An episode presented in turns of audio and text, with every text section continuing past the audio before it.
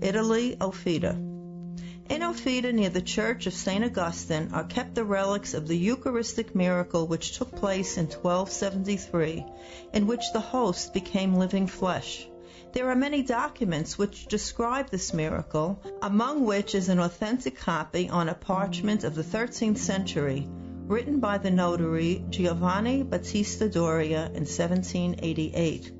There are also many official decrees of the Pope, beginning with that of Boniface VIII, 1295, to that of Sixtus V, 1585, discourses of Roman congregations, episcopal decrees, communal statutes, votive gifts, memorial stones, frescoes, and testimonies of notable historic figures among whom we recall the Antinori's and Fella.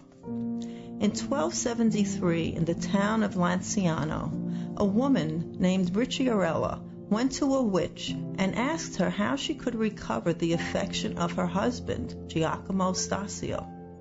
Following the witch's advice, she went to communion to obtain a consecrated host.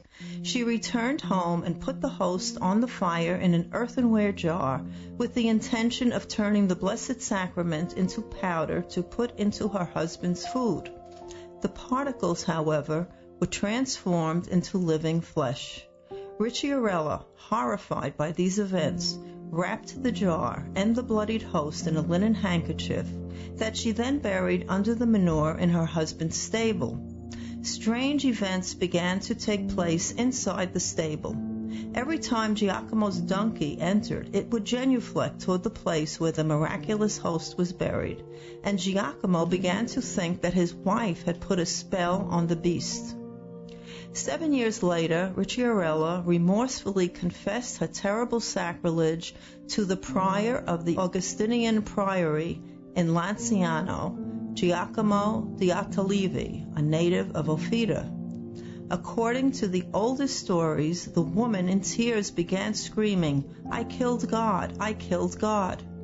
The priest went to the place, found the bundle with the relics, and gave them to his fellow citizens. A cross shaped reliquary was made to contain the host. An ancient story recounts that two monks, Brother Michel and a confrere, were invited to Venice when they arrived, they made the craftsman promise with an oath of loyalty that he would not reveal to anyone what he was about to see and place inside the cross. Having taken the oath, the craftsman took the pyx containing the miraculous host, but struck with a sudden fever, exclaimed, What have you brought me, O my brother? The religious then asked him if he was in mortal sin. The craftsman answered, Yes made his confession to the same priest, and the fever having left him, he took the pyx without any danger. Without extracting the host, he fixed both host and pyx, together with the sacred wood, inside the same cross, with a crystal above it, as you can clearly see. The reliquaries of the jar and the blood-stained linen with the cross containing the miraculous host are exposed in the church of St. Augustine in Offida.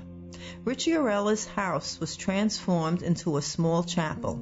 In 1973, the seventh centenary of the miracle was celebrated, and every year on May 3rd, the citizens of Offida celebrate the anniversary of the miracle.